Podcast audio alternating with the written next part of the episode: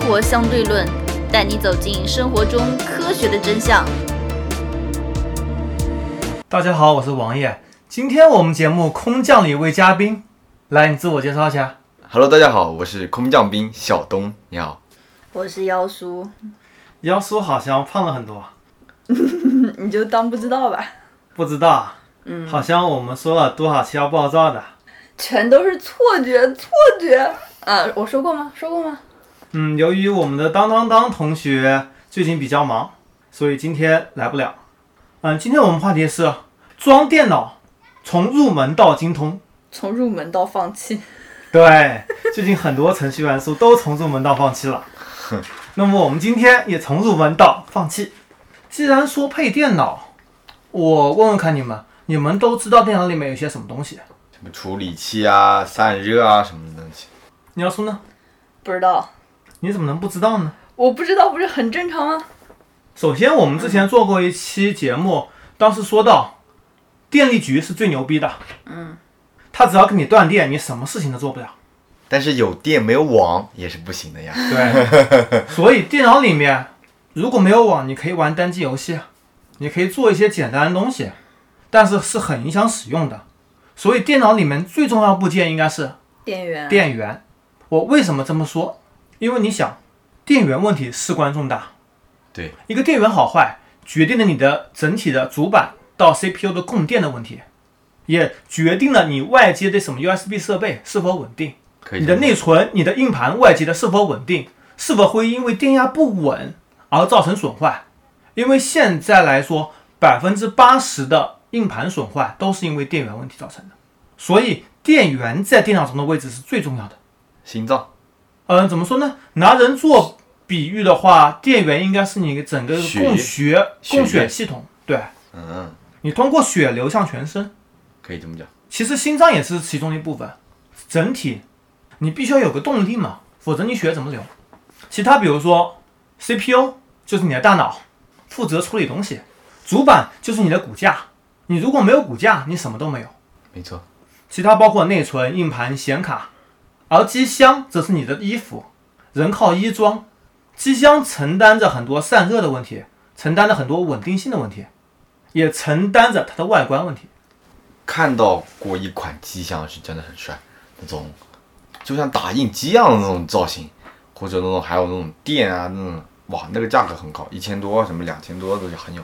一千多、两千多也只是中高端机箱，高端的上万都有很多，还有限量款的，那就是十几万的有。哇，啊那个但那是种那，种没有什么太大意义。对对对对，那既然我们说到这里了，那么 CPU 相当于大脑，对于 CPU 你们知道什么东西？处理器是吧？对，中央处理器。处理器，这处理器大脑这东西，在那价格应该很高对吧？在价格来说，有中高端、低端的都有，便宜的最便宜的，目前上市在卖的两百多的入门级的，一直到高端的三万块的都有，这个差别就非常大。而 CPU 你们知道有什么品牌吗？噔噔噔噔噔，对对于我们没有去，我们是已经放弃了，可可以这么讲。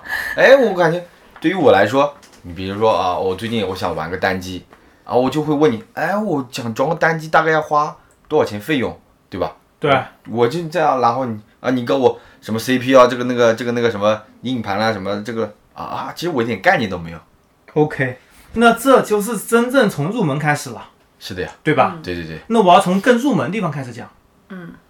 我们去配电脑都是啊，两千块钱给我配个能打游戏，嗯对，然后买电买笔记本电脑的时候，啊，我就玩个撸啊撸就够了。就跟他说 OK 哦，我我要用什么，你帮我配。是的，所以说这个就是小白就经常会被坑。嗯，对。那怎么避免被坑？从在从现在开但是始你，啊，对，是对的，啊是的。 就从现在开始。那么我老王专业专业装电脑，好吧，装电脑也不多，也就一百多台装过，一百多台， 还好，还还好还好不多，不是专业的，人家开电脑店的一年就几百台，是的，是的，是的。开网吧的那就一次性几百台。哎，对，我想问一下，就是他们网吧那种，好像他们以前好像很便宜，然后就能搞起来就能打游戏的，他那里面应该就就一些东西好一点，其他东西很差，对吧？啊对，然后现在的话，好像现在网吧都非常高级，我也感觉上网费用也很贵，八块、十块、十二块、十五块都有。像这种他们这种成本赚回来的话，也要点时间。对，因为现在电脑也非常贵，是的，那他们一台我听说什么啊，我一台我就要花五千多，我五十台嘞，那开玩笑，你店面啦、装潢的，对，是的，对吧？还那有电真的是费、网络都非常贵的成本。那现在，而且网吧上网人还不多，倒还好，我挺多啊基本上路过网吧，基本上都是上周率百分之五十以上。挺多的。那看地区地方。看看时间段吧，现在对以，前玩游戏一个人就，以前玩游戏我们是一个人开五个号，现在玩游戏动不动就五人黑。啊、也是，没五黑也不会去玩。嗯，对。那么讲到 CPU，CPU 两家公司啊，一家占有率百分之八十几的英特尔，哦噔噔噔噔噔，对对对对对对对对对对对，我一下没想起来，我一下没起来。另外一家是市场占有率百分之十几的 AMD，俗称按摩店或者说农企。农企的特点就是说我可以很高的性价比，比英特尔性价比高一些，但是它的整体性能是不如英特尔的。就比如说我英特尔一块卖百一千块钱的 CPU，AMD 可能只需要六百块到八百块就够了。但是这是前几年的事情，在今年农企翻身了。反正 AMD 推出了几款 CPU，性能碾压英特尔，而且价格还比它便宜，甚至同样价格性能能比它高百分之三十。这么牛逼的吗？哎，那以前以前是同样价格谁性能高啊？同样价格是 AMD 性能高，但是以前的问题是 AMD 的功耗会大很多。你如果用三年、用四年的话，你功耗可能就把这个价格给覆盖过去了。其实性价比是一样的，而现在在功耗基本相同情况下，性能能高百分之三十。这主要也是因为英特尔在过去五六年中优势太大了。优势太大，对，然后它五六年 AMD 全部没法跟上它的脚步，五六年中它就基本上停止研发了，每年升级一代，性能提高百分之五到百分之十。你要知道，根据摩尔定律，电脑性能每年提升百分之五十是非常正常的，它每年只百分之五到十，五六年以后，AMD 一次性拔起来了，所以就感觉到反超英特尔了。哎，我记得好多年前好像就有那种喜剧电影讽刺英特尔说，呃，就是更新换代只更新一点点东西。对，俗称牙膏厂嘛。嗯。每年牙膏挤一点点，性能提升百分之五、百分之十，价格提升百分之五、百分之十。那现在去配电脑人，对于我们小白其实也还是不知道，还一直也以为都是等等等等这东西还是好的。呃，对，但是在目前为止，在笔记本领域，对对对，英特尔嗯绝对的，OK，垄断，没得选。是的，是的，你笔记本千万别去买 AMD 的。而啊，在桌面台式机上面，中端和高端 AMD 都有反超的，但是在低端 AMD 依然不及。还得买终端的东西对。 ，i 五啊，i 七啊，对吧？对，基本上基本上，比如说你是个比较专业的玩家，嗯，需要买 i 五或者 i 七，是的，入门的玩家买 i 三或者奔腾。哇，那 i 三如果你只是做办公处理的话，你用赛扬就可以了。相反，AMD 跟英特尔对标的是 R 五和 R 七，R 五是能够干掉 i 五很多，甚至干掉低端的 i 七低，R 七是干掉基本上所有的 i 七了，现在是。但是也也就是台式的，对，笔记本领域 AMD 依然完全不行。不过现在啊，应该说分分分分段，大学里面永远都是笔记本，对吧？台式的很少，对，相对来说台式会少一些大学相当，然后到大学过后，到家里了，那肯定就是台式的，对吧？这也不一定，因为现在智能手机的普及，造成本身 PC 整个行业就不景气。很多人办公需要携带处理，经常出差的，肯定是笔记本。嗯但是它而台是我式的但价是格嗯你如果在家里你玩大型游戏，你可以选择游戏机，也可以选择买台式电脑。对啊，但是但是台式的最好的优点是因为它显示器大，哎，这个是甚至可以装双显、三显、四显、五显、六显。对对对，像网友我自己用的是双显，我还觉得偶尔会不够用。双显的话，你一般会什么时候用到啊？啊我一边打游戏，然后一边看。我一面看一些视频，一面做一些东西，或者我在做 Excel 表格的时候需要对照的时候，哦，对对，这非常方便。哇，那这个是真的很有用，对，啊这个是真的很有用。但双显的话，要需要接口接上就 OK 了，是吧？所以这等一下我们说到显卡的时候再进行具体的来说吧，或者说到显示器的地方。对对对，可以。那么讲到 CPU，还有一个是工艺制成的问题，因为现在还是建议买比较新的这一代的 CPU，尤其是 AMD 这代新的。如果英特尔的话，由于过去几年提升的非常小，你完全可以买两年前或者三年前的高端产品，现在价格会比较有性价比。但是对于我们买买方，对于我来说，应该不是买方，我来说，我喜欢新的东西。对，你像手机，嗯新东西会贵一些，对，但是但是其实你要的话，你新的终端的远远不如上一代的高端和旗舰，价格是差不多的，但是对于有面子的人 来说，新的永远这个没有关系啊。比如如说你英特尔，我是 i 7我就是 i 7啊，下一代还是叫 i 7上一代也是 i 7再上一代还是 i 7 i 7现在已经第七代了，明年发第八代，这都是 i 7而且电脑你自己用的，这跟面子可能跟手机有点区别。对对啊，这个是这个是这个是，电脑都自己用的东西，反正你自己用了什么样的东西，你就自己感觉得到，对吧？嗯，讲完 CPU，再说说看主板。嗯，主板，主板我们这来说说看四大品牌，根据市场份额，第一是华硕，嗯第二是技嘉，嗯，第三是华擎，华擎刚刚超过了微星，微星在第四。基本上现在买主板，这四个品牌以外的主板都不用看了。有些东西还是有牌子有排名的好。主板是干嘛的？主板相当于你的骨架，你上面要插内存、插硬盘、插 CPU，就杂七杂八东西全插在它上面了。对，你的骨架骨骼在这里。有些主板里面还有集成的显卡，主板负责供电，不是电源供电吗？电源接到主板上面，在主板再给 CPU 供电，再给显卡供电。嗯，所以主板就插东西用的。主板这一块的话，怎么说？主要是我个人是华硕的脑残粉，我自己的电脑主板肯定是买华硕的。那好的跟不好的会有什么区别啊？但是华硕的低端主板阉割的非常厉害，便宜主板里面阉割的非常厉害。华硕基本上要选中端或者中高端或者高端的。那主板主板低端跟高端有什么区别啊？插的时候紧不紧？插的时候硬不 硬？嗯、比如说主板里面它的接口，它有传输速率，对对对，有更好有慢点的，有些有接口有不同，有的主板可以插八条内存，有的可以插六条，有的可以插四条，有的只能插两条。我可以插的东西的数量多少，嗯，每个的运行速度，还有供电，比如说主板有些是十项供电，嗯，它里面有十路供电方式，如果有一项出了问题，其他可以顶上。有些主板只有三项供电，你比一下，如果出现问题，出现不稳定的情况，嗯，就会有很大的区别。而我刚刚所说的，除了华硕，技嘉的主板其实占有率也非常高，因为技嘉市场占有率第二名。为什么？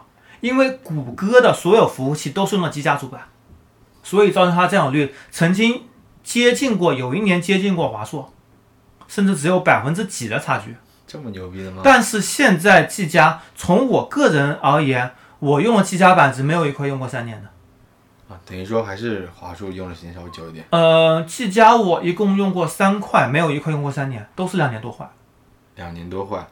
但是这也不一定，因为技嘉本身它在英特尔主板上面造诣还是很深的，在 AMD 主板上面可能偷工减料会严重一点。而且技嘉最近发布了它的高端品牌雕牌，logo 是一个雕，俗称的雕牌。好吧，而华硕它的高端品牌是玩家国度 ROG，基本上主板都是三四千的，做工非常扎实，用料非常好，性能也非常强大。而微星，它现在是称为什么军规，军规主板，什么意思？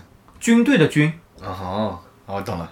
军队标准的主板。但是微星这几年的确质量有下滑，而微星这几年把更多精力集中在游戏本上了，因为这东西能够赚更多的钱，所以也导致了微星它最近几年的销量、市场份额下滑。相反，华擎由于高性价比顶上去了，能够超过微星，占据第三名的位置了。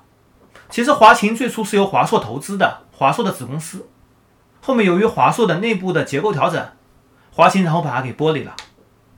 然后华擎又跟和硕一家代工厂，你可以知道和硕代工了 iPhone，iPhone 代工厂两家，一家是和硕，一家是富士康。嗯，对，富士康。华擎又是跟和硕合并了，从华硕这边独立出来。 你听懂没？没有，所以我说重新想，不是这个讲不讲，我感觉，我们为什么要知道代 o k 工 o 厂 k 啊？就甭管了。所以说这个是我们就初级阶段对吧？不需要知道那么多，所以我们已经完成功的从入门到放弃了。好吧，好吧，好吧，对不起，我们已经放那弃就了。到此为 止。那我们接着说下一个内存，嗯，内存对内存我知道啊，一个 T 啊什么啊，那个时候我买电脑的时候，五百个 G 和一个 T 在选择，呃，天好吧，这个不是内存，那是什么东西啊？那个是硬盘。对，啊硬盘和内存有什么区别？啊哎，内内存内存是什么东西？内存是高速存储芯片。我给你举个形象例子，对，形象点。你的 CPU 里面有缓存，一级缓存、二级缓存、三级缓存、内存和硬盘。假设你在烧饭，嗯，你 CPU 里面一级缓存，这个菜就是在你的锅子里面已经在烧了；二级缓存就是在砧板上面；三级缓存就是在你的呃水池里面正在洗的，而内存就在你的冰箱里面，你随时可以拿出来取的。而啊硬盘就相当于在门口的便利店或者菜场里面，你需要到很远地方才过去拿的。就是说，越接近于 CPU 的，你的办事效率越高。嗯就内存是呃 CPU 直接从内存里面拿东西的，内存相当于冰箱，已经在你家了。CPU 可以很快的调用到你的数据，哦我们不管幺二三级缓存的东西，就是，嗯、内存就是说，嗯、c p u 是直接从内存里面拿东西的，对，可以很快的调用。然后硬盘是你放小老婆用的。哎，可以这么理解，形象点，这个很形象。硬盘是出大姐姐用的。然然后，嗯，嗯，所以所以那个，所以你买的或者说这么说吧500 G 一个 T 其实都是硬盘硬盘，或者这么说吧，就是比如说你手机，嗯，你手机有四个 G 的预期内存，啊对，你打开程序，嗯，程序是在内存里面打开的，是的，因为缓存是太小太小了，啊不够装任何一个程序。嗯你的程序是在内内存里面运行的，嗯，比如说你开个 QQ，开一个微信，嗯，是在内存里面运行的，而你内存里面，比如说你开个音乐，你要调用音乐里面的歌曲，你就要到下面一层的存储或者硬盘里面调用，哦，就是东西是放在硬盘里面，对然后内存大不大、是就是运行程序用的，可以这么理解。哦、就内存大就能跑的东西多，对，是的，然后 CPU 好是跑得快。对，是的，如何收听我们的节目呢？您可以在喜马拉雅、荔枝 FM 或者苹果的播客应用上搜索“生活相对论”，关注爱因斯坦头像的就可以了。而内存有些什么常见品牌呢？母鸡呀， 你母鸡我母鸡都母鸡呀，真的母鸡呀，比如说金士顿听过吗？嗯，嗯，金士顿是市场占有率第一的，嗯嗯也是基本上内存业界最垃圾品牌之一，啊，好，那就是垃圾第一，但是它不是最垃圾的。嗯，除此之外，微刚听过吗？没听过。没有。三星听过了吧？三星， 三星，三星，伤心，伤心啊！基本上，呃，王爷，我个人我会选择内存牌子，主要是知奇、海盗船，嗯，或者是美光的英瑞达，这三个牌子在我看来，至少我用到现在来说都是比较靠谱的。其他微刚也可以选择，而金邦和宇瞻本身做的也还算可以，其他牌子基本上王爷我都不推荐。嗯，而内存现在的规格是 DDR 四，哎，DDR 几有是什么意思啊？速度越快，它是呃 DDR 后面数字代表代，第一代就 DDR，第二代就 DDR 二，第三代 DDR 三，第四代 DDR 四，越后面的速度越快。比如说 DDR 第一代速度是两百到四百兆赫兹，嗯，就是每秒处理四百兆次，也就是说呃四亿次。嗯，而 DDR 二基本上是从六百到八百，DDR 三是从一千两百到一千八百多，第四代 DDR 基本上是从一千八百多到三千三千兆赫兹，也就是每秒钟处理嗯三十亿次，然后呢？就速度嘛。第一代跟第四代基本上速度能够达到十几倍，嗯，那他们的价格应该也相差因为很多现在二和一都淘汰掉了，现在主流是三和四，啊，要看你的主板支持三就买三，支持四就买四。嗯，对，你要看你的 CPU 支持三九买三，CPU 支持四九买四，因为主板和 CPU 必须配套。嗯，主板和 CPU 必须被套。对不是所有都必须配套哦，其他是可以向下兼容是吧？对是，的，说完内存，我们今天说显卡，也是小东最关心的话题之一。小东好像最近准备玩一款老司机五的游戏，是的。我感觉它的那个画面那些做的还可以。嗯，本身基本上你画面无论是你的多边形处理、嗯，色彩的渲染，对对对，对显卡要求都是非常高的，是的。光影效果是很占资源的。嗯，然后显卡我们应该怎么选？怎么选？很多人像像之前，嗯、别人问我显卡，我推荐他一款嘛，嗯，然后他去电脑城买了买了另外一款，跟我说是有四个 G 的显存，四个 G 的显存，对，我说你怎么会买这么烂的显卡？他说因为显存四个 G 啊，你推荐给我显存只有两个 G 啊，啊，对，这个像手机里面一样，有些什么两个 G 跟四个 G 的话，有区别吗？本身显卡是个综合性东西，嗯，它里面最关键的是它的处理芯片，处理的那个就芯跟片，显存其实关系不大。而显存是最外围的东西，显存只要够用就行了。处理芯片你不是说够用不够用呢？处理芯片，比如说你的低端、中端、高端能相差几十倍，嗯，而显存，很多显卡厂商为了吸引小白用户，往往把很多低端显卡的显存调得非常高，显存是干嘛用的？就跟内存一样，你显示这些画面、这些数据全部在显存里面的，然后再输出到你的显示屏上。你显存越大，那么可能处理画面的量会越大，但是处理速度是决定于里面的处理芯片的芯。片就其实 GPU 的其实其实就是其实也没有很大的量要对去处理。对，是的，而一般的游戏基本上四个 G 显存都基本上够用了，嗯，除非你要开那种四 K 分辨率，那我会需要更大。基本上你普通显示器零八零 P，四个 G 显存是足够用了。你嗯四 K 到相显示相屏，对来说，你比如说一些中低端游戏，嗯比如说你说撸啊撸，嗯，一个 G 显存就足够了。是的。所以说我那个电脑只能打打撸啊撸，其他感觉想玩单机根本不可能。对啊，所以说，但是撸啊撸那还然后他们拿过去玩一些网游、一些低端游戏，嗯被忽悠买了低端的显卡，但是带了四个 G 的显存，全是浪费。浪费，而现在存储芯片、内存也好，这个显存也好，价格非常贵。我给你们举个例子，呃，我现在电脑里面有一条内存，嗯，是去年一百八十块卖的，嗯，京东买的，嗯，现在它京东上面售价是三百七十九元，嗯，一倍多，翻了一倍多。而我去年帮朋友买了一条内存，价格买来是三百六十九，嗯，今天京东价格是八百四十九，DDR 四翻了，涨了百分之一百三十左右，DDR 三涨了一倍左右。哇，这是为什么电子产品突然涨价？对，由于内存这块，最大的公司是三星，三星有话语权。三星当它的手机爆炸了以后，嗯，它不是会亏很多钱吗？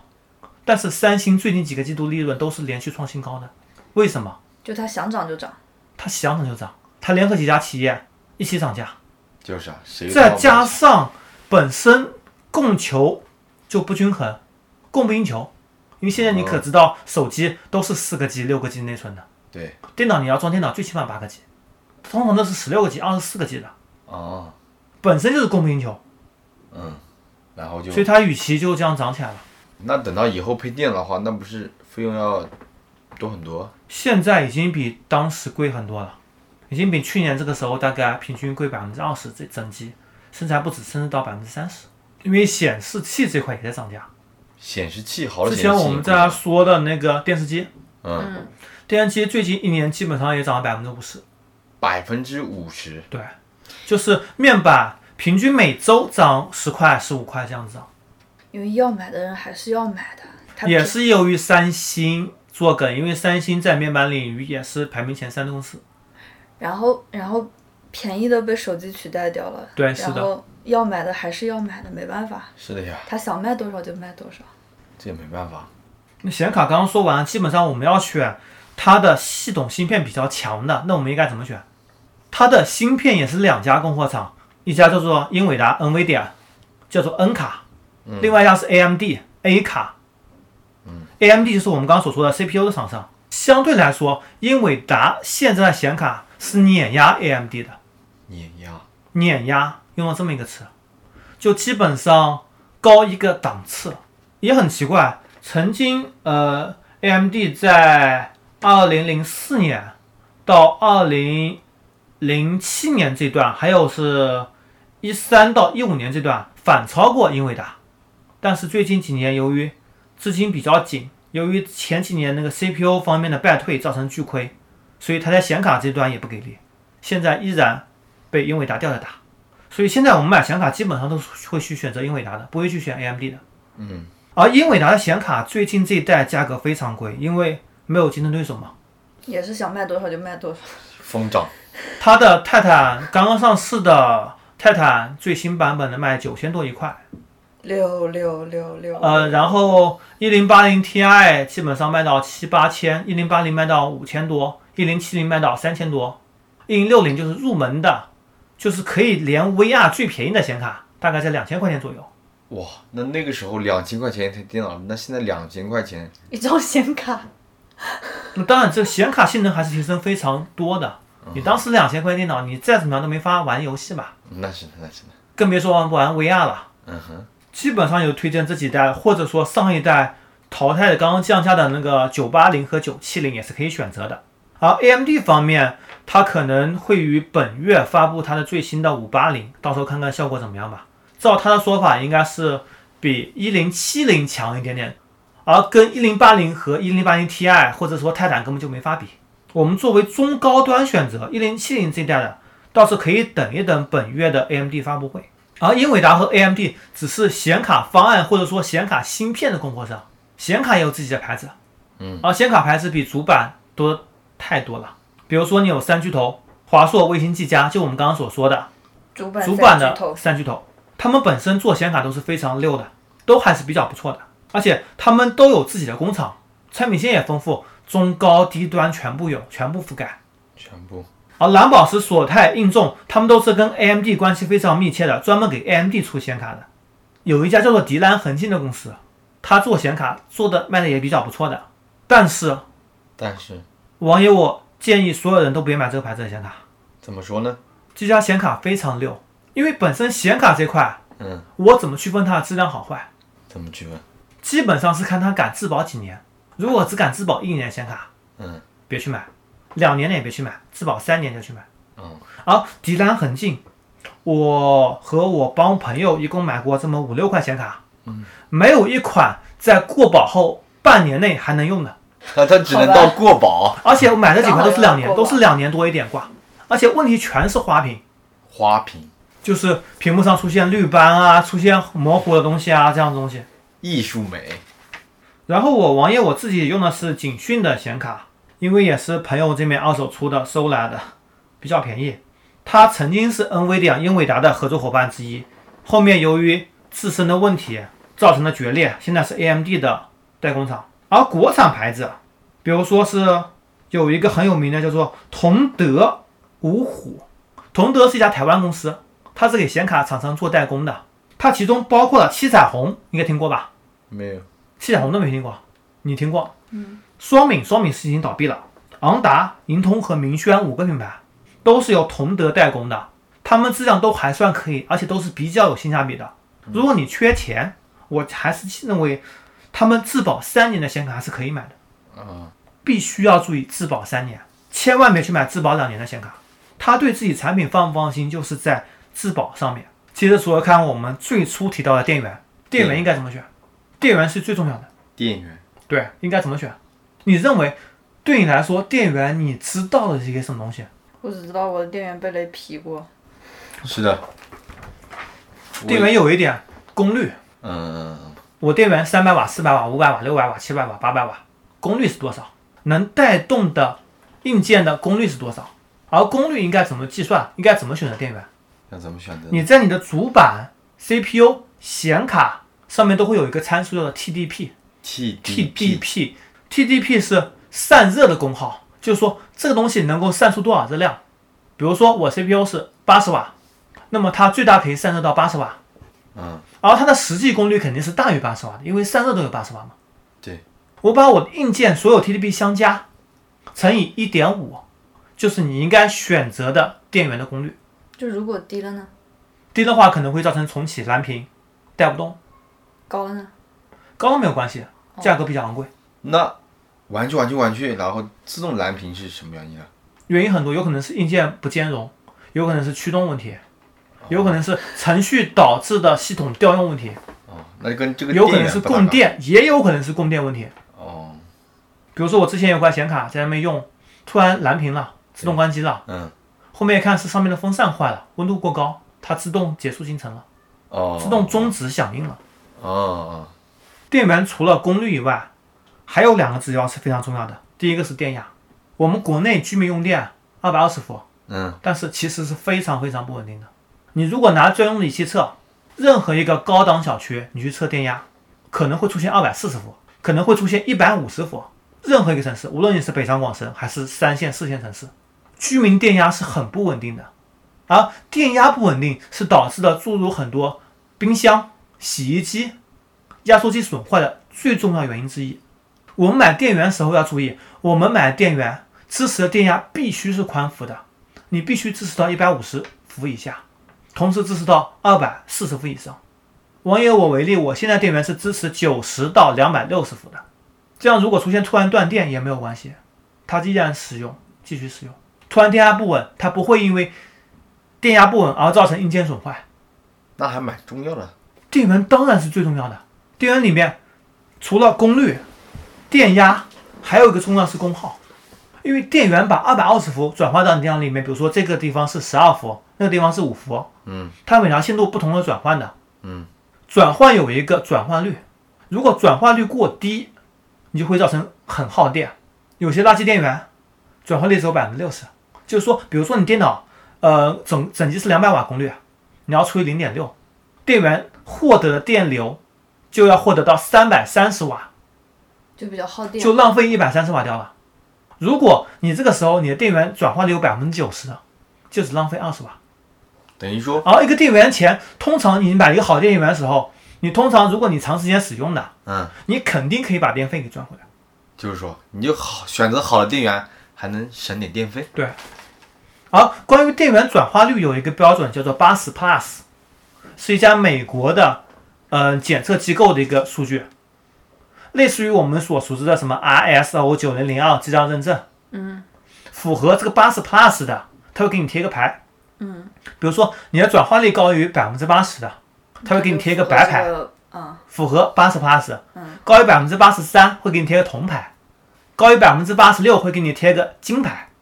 我们通常见到的金牌电源就是转化率高于百分之八十六的，还有什么白金牌，最高的泰坦是高于百分之九十三的，就基本上不会有质质量损失。网友，我建议你买电源一定要选择铜牌或者铜牌以上的。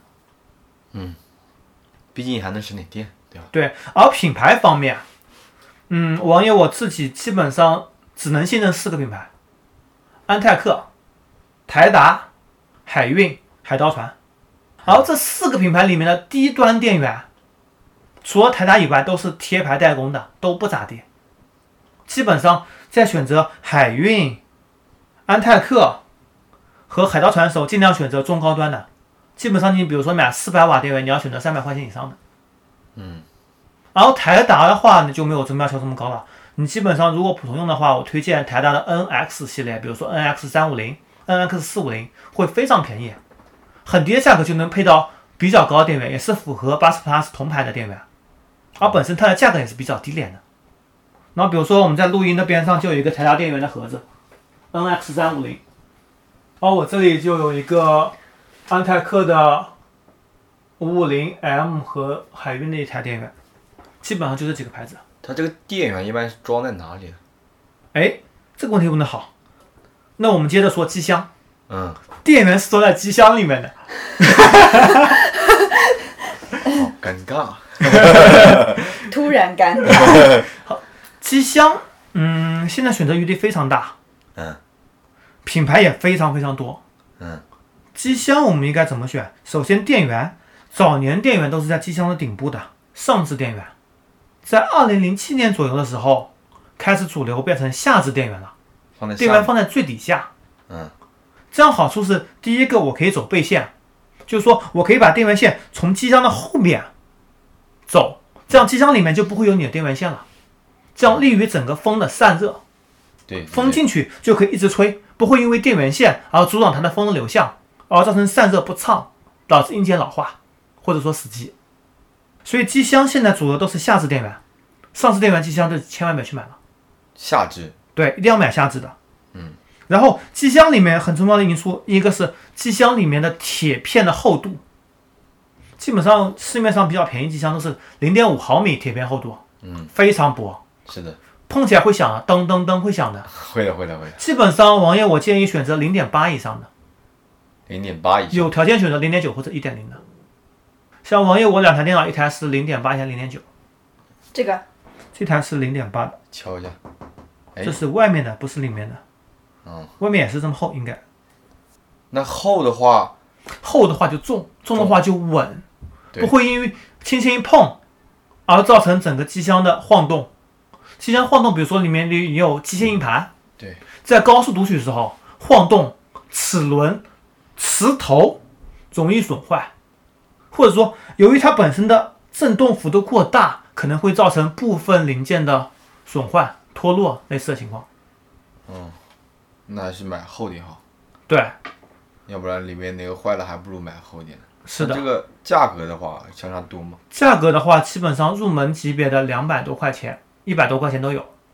基本上我建议，基本除非是你比较专业用户，啊基本上都买两百来块钱就可以了。那其实两百来块还可以接受的呀。对吧？然后机箱，你看到我机箱很大，是的，机箱有尺寸，像那台机箱就非常小，其实那个应该算属于那台是小机箱，那个是正那常是正常 M A T 尺 X，寸吧那个尺寸是 M A T X 机箱，这个是全塔机箱，还有一种叫做 A T X，还有一种叫做 I T X，I T X 是最小的机箱，M 嗯 A T X 稍微大一点嗯，A T X 是标准机箱，哦，全塔就是大机箱，全塔为什么要用这么大的机箱？因为我硬盘比较多，我里面装了六个硬盘，而且本身散热也会要求比较高。机箱越大散热要好点。对，而且你要看风扇，上面有几个风扇，后面有几个风扇，前面也可以装风扇，但是我还没有装。嗯，不是夏天我不需要，前面装了还有声音。前面也能装风扇，对，我这前面可以装，你可以可以看一下，你可以看一下我电脑前面这地方可以装两个风扇，风扇在那里有，可以另外再装。哇，你这还能开的哦。 六六六六六六六，但是机箱真的是还是蛮多东西的啊。对，也看你需要吧。基本上你如果要求不是很高，玩普通游戏、玩玩网游、打打撸啊撸，不需要这么好机箱。是啊，不需要。基本上两百多块钱是可以接受的。如果你些做活动的时候一百多也是有好机箱可以选择的。做活动就一百多，对，像我这机箱就是做活动四百来块钱，不做活动六百多块钱。那其实这里面的差价就看出来了啊。对。而机箱，我刚刚所说啊，下次电源走背线，线从后面走，里面就非常干净。很干净。对你，包括你清理也比较容易清理，清理的话，对，这因为清机箱里面会有灰进去。是的，机箱你要看设计的防尘网，防尘网设计的好坏。嗯，这样子的话，进灰就可以看到进灰可以从防尘网阻挡掉去，减少那个肮脏东西的进灰量。这个机箱一般多少时间清理一次？看你的环境吧，如果你家很脏的话，几个月、三五个月、半年；如果你家很干净的话，一年清理一次就可以了。好烦。如何关注我们呢？您可以加入 QQ 群四三九九五幺七幺零，关注公众号“生活 E 相对论 ”TLR，关注网站 eduxdl 点 com。